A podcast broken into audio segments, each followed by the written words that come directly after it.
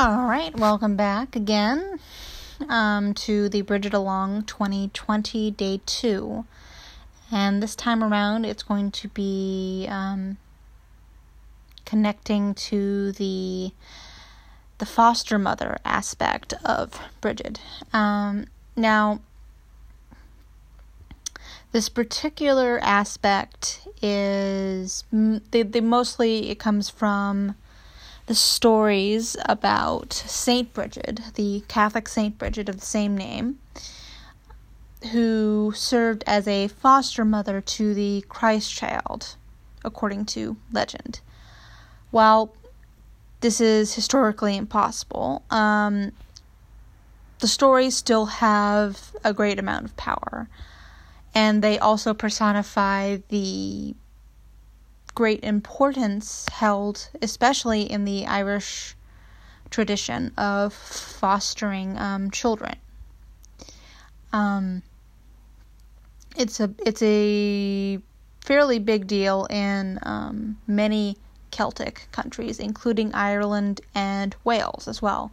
I believe even the first is it the first branch of the Mabinogi um, is no, no, that's not the first branch. The second is it the second branch? Um, the second branch. No, no, no. That's no. The first branch de- deals with um, Rhiannon and her son that she has with Pwyth. Um, and pardon me for my horrible mangling of the Welsh language. Um, but um, that is um, the story of their son who is lost to them and ends up being fostered by another family. And when he is returned to them, um, the um, creation of the relationship between him and his foster parents remains, and it creates a very strong tie between the two families.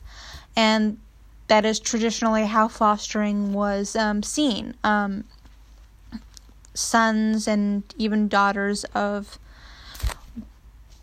lords would be sent out to their uh, what we would call vassals, probably, or even just servants, or um, well, probably not servants, probably not the right term.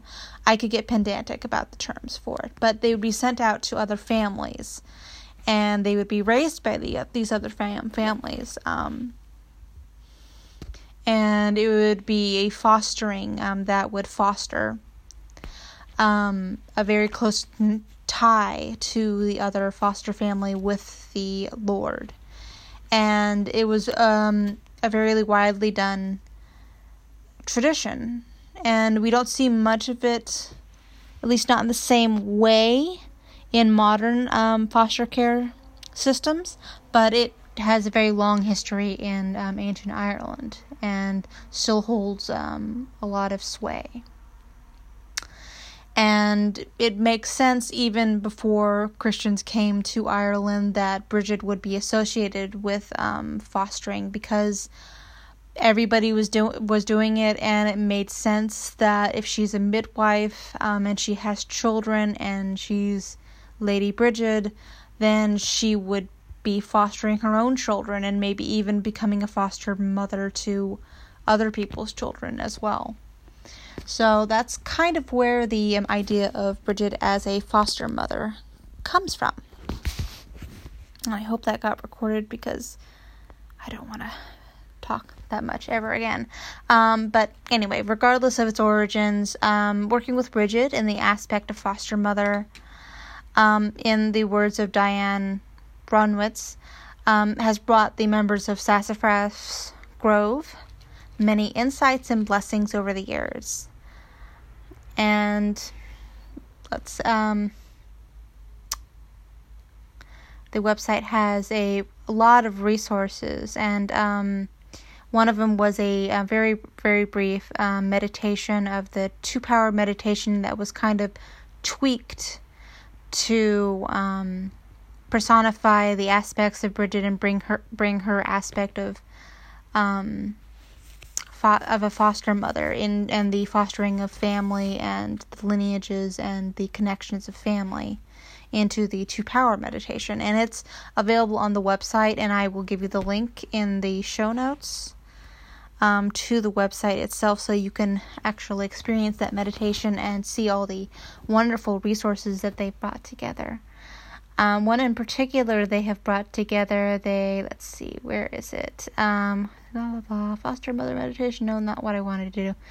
Um, but um, this is a Bridget healing prayer. Um, healing prayer in specific for um, the aspect of the foster mother. I use that word a lot. I have to find a different word for that because it's getting repetitive. Um, but the prayer goes, and this was written by once again by Diane Bronowitz. Bronowicz. Sorry if I'm mispronouncing that, but it's created and written by her. Or, yeah. Um, Hail to you, Bridget the foster mother, loving nurturer to those in your care. You teach the children their ancestral ways, strengthening bonds of kith and kin. May your wisdom guide me to fulfill my potential May your example help me to care for myself. Bridget, goddess of fosterage, I honor you.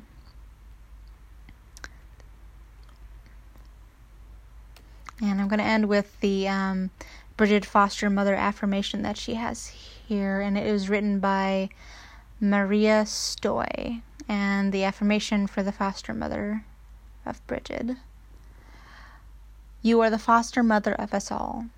Bless the work of my head, heart, and hands. May I understand my responsibilities and my strengths and my limits. May I love and nurture myself as I love and nurture others. May I recognize and honor the lessons each new day teaches. All right, well, see you tomorrow with day three of the Bridget Along of 2020.